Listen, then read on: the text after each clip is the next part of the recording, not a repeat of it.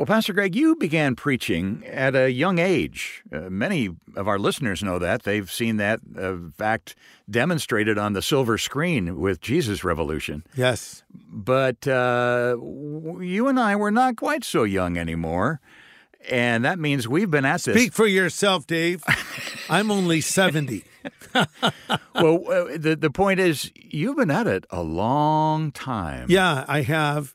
And you know, I've I've enjoyed it so much because it's not a job to me, it's a calling. Yeah. I never set out to make this my profession or my career. Yeah.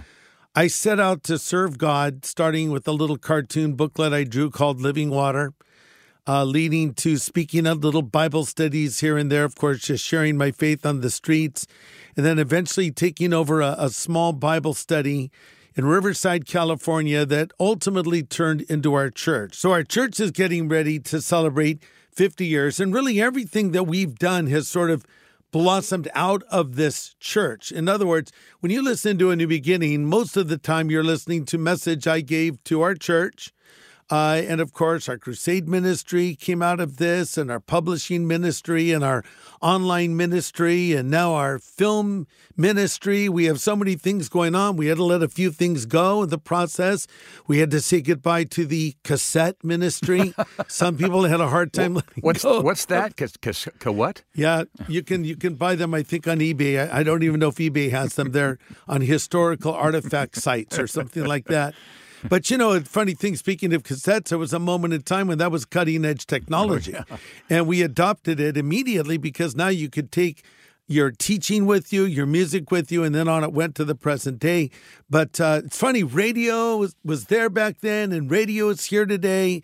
And radio is such a powerful medium. I have to say, personally, of all the things I do, I, I enjoy radio the most because I'm an avid listener to Christian radio. As well as being uh, someone that has a program on Christian radio, I, I think it's a very personal medium. Uh, I almost feel like when I listen to other people that I enjoy, I feel like I have a relationship with them, almost like we're having a conversation, except they never ask me what I think. But um, I I enjoy that. And so we're, we're really thrilled to be in this space. And here's an amazing thing to consider. Over the years, we've been able to bring the gospel in person to 10 million people. Into the Crusades alone, we've seen 700,000 people walk forward when the invitation was given in stadiums, arenas, outdoor fields, you name it, we've been there. But when we put all the numbers together of a New Beginning Radio and of our television ministry and online ministry, that number is well over a million people. Now, I'd say they've made a profession of faith. Are they all Christians? I would not think necessarily so. But I'll tell you, not only are many of them Christians, but many of them have gone on to start their own churches hmm. and to go in the mission field and and not just that, but just to be godly people, raising godly families, passing it on from generation to generation. You know, a way I've really seen this illustrated is in the Jesus Revolution film. I'll read stories from someone who would say, I came to Christ listening to you preach back in the 70s and and we just watched the film with our whole family and my children loved it. My grandchildren loved it. And you know, so I hear that 10-year-olds are deeply moved by this story and 80-year-olds are moved by it as well. We just had a crazy gigantic baptism on the heels of the crusade. Uh, 20,000 people showed up. They stood in a line that was estimated to be a half mile long to be baptized. And when it was all said and done, we baptized 4,500 people, making it the largest baptism in American history. So here's what we're really thankful for, Dave. We, we thank God for our past, so much to celebrate, but we thank God for our present because God is at work and we're having really the most productive days of ministry right now, new doors opening up. And we thank God for the future hmm. because there are many other opportunities. And we want to, as the Bible says, work while it is the day because the night is coming when no man can work. Hmm. Well, you mentioned the future. Yeah. What are the plans for the future? Well, we've got all kinds of irons in the fire.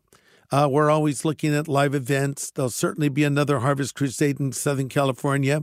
We have invitations from multiple cities that we're considering right now.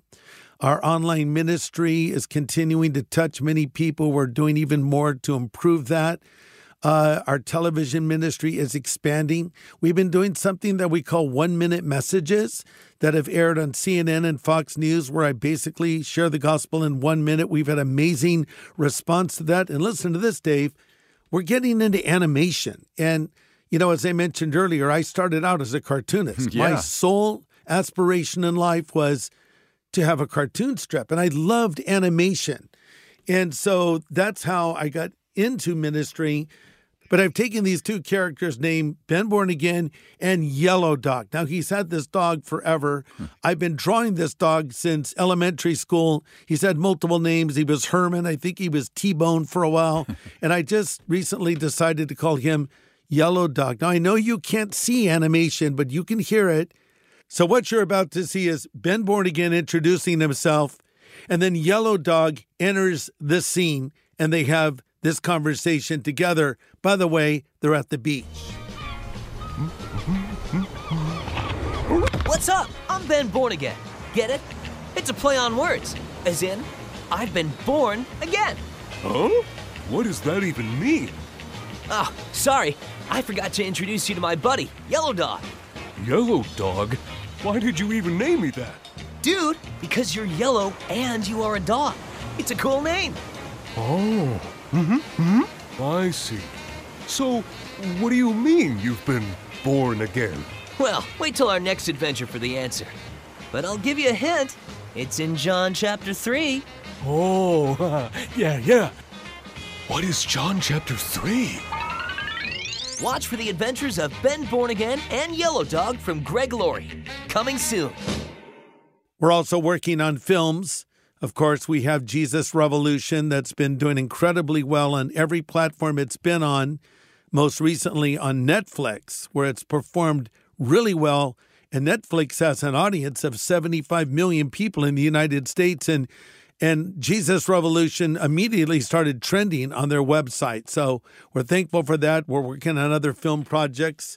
And we have some other exciting things in the future that people are going to really love. You'll have to trust me on this. Well, as you mentioned, uh, Harvest Ministries is turning 50 years old this year. Yes. Uh, looking back, what are the things that make this Thanksgiving season uh, particularly profound for you? Mm. Well, I would say the faithfulness of God. You know, we, we've had our twists and turns, we've had our storms, we've had our challenges, along with our blessings. And one thing I can say is God has always been faithful, and I have found his word is true. And I have found that he honors it when we have taken bold steps of faith. There have been a few moments in our history where we went way beyond our comfort zone and did something where I would describe it as betting the farm. Hmm. Example, uh, Harvest America 2016 at the AT&T Stadium in Texas. Now, I have to tell you that that's a big place. It seats upwards of 100,000. I was filled with fear and trepidation as the event was finally ready to happen, but much to our delight and surprise, not only did we fill it, there was overflow crowds. We had 100,000 people there. And we had people listening in and watching it from all around the United States in churches and movie theaters and in various venues and backyards. We did a little research on it and we discovered that it was the largest single live one day evangelistic event in human history. Hmm. So those are two milestones. That in 2016, the baptism we just did in 2023. So, you know, God has been faithful, Dave, and and I think that we should never rest on our laurels and we should never settle for mediocrity. If you see anything that's working anywhere, if there's a restaurant you love to go to or or you have some other place you'd like to visit and you're always so impressed by it, that's because they're working at it. When you take your hand off the wheel, it defaults to mediocrity. So we're always trying to innovate, we're trying to be creative, but doing so while remaining true to our core mission. Our mission statement is knowing God and making him known. My job is simple. I'm I'm not a politician, I'm not a political pundit. I'm not a social activist. I'm not a comedian, though I attempt to be at times. uh, I'm not a life coach. I'm a pastor. and I'm a preacher and I'm an evangelist. And, and I accept that call on my life and thank God for it. And my job is to bring hope. My job is to bring Christ to people.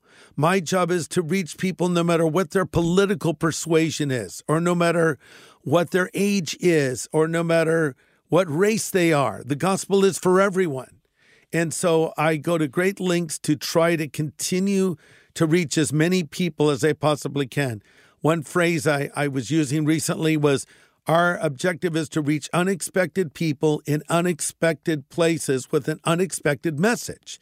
So that's why we engaged with the Jesus Revolution film that has gone far beyond any church walls and it's in theaters and streaming platforms, etc., going all around the world. And the other projects we do, this is why we do things like that. Because, you know, not everybody wants to hear a sermon. Uh, many do, and I'm thankful for that. But there's other ways to preach. There's other ways to communicate. You look at Paul in Mars Hill. He went into this secular environment and stood up there at the Areopagus, which was the place where all the philosophers would meet there in Athens, Greece. And, and he built a bridge to that audience. You know, they worshiped all these false gods. He could have got up there and said, You're a bunch of pagans and you're all going to hell. Without it being technically true, probably so. But instead, Paul took time to assess the culture. He saw they believed in many deities. They had altars erected to many gods. So he stands up and says this as an opening statement Men of Athens, I perceive that you're really religious. Well, that was a kind way of saying you worship many gods. If we were to say something today, we might say, Hey, I see you're really into spirituality. Yeah. so you have all of these altars erected to various gods, but I noticed you had one erected to a deity that was unknown and you called it to the unknown God. That's the one I want to talk to you about today. See, that's called building a bridge. That's called penetrating culture. Our job is not to isolate, it's to infiltrate, it's to permeate, it's to go to where people are. Jesus did not say that the whole world should go to church, but he did say the church should go to the whole world. So just know this when you support our ministry, and I thank God for all of you that are Harvest partners and those that give to us faithfully on a regular basis. I want to say thank you and assure you that we will always do our best to not default to mediocrity, but to continue to find new ways to reach new people in new places, unexpected people in unexpected places with the unexpected message of the gospel.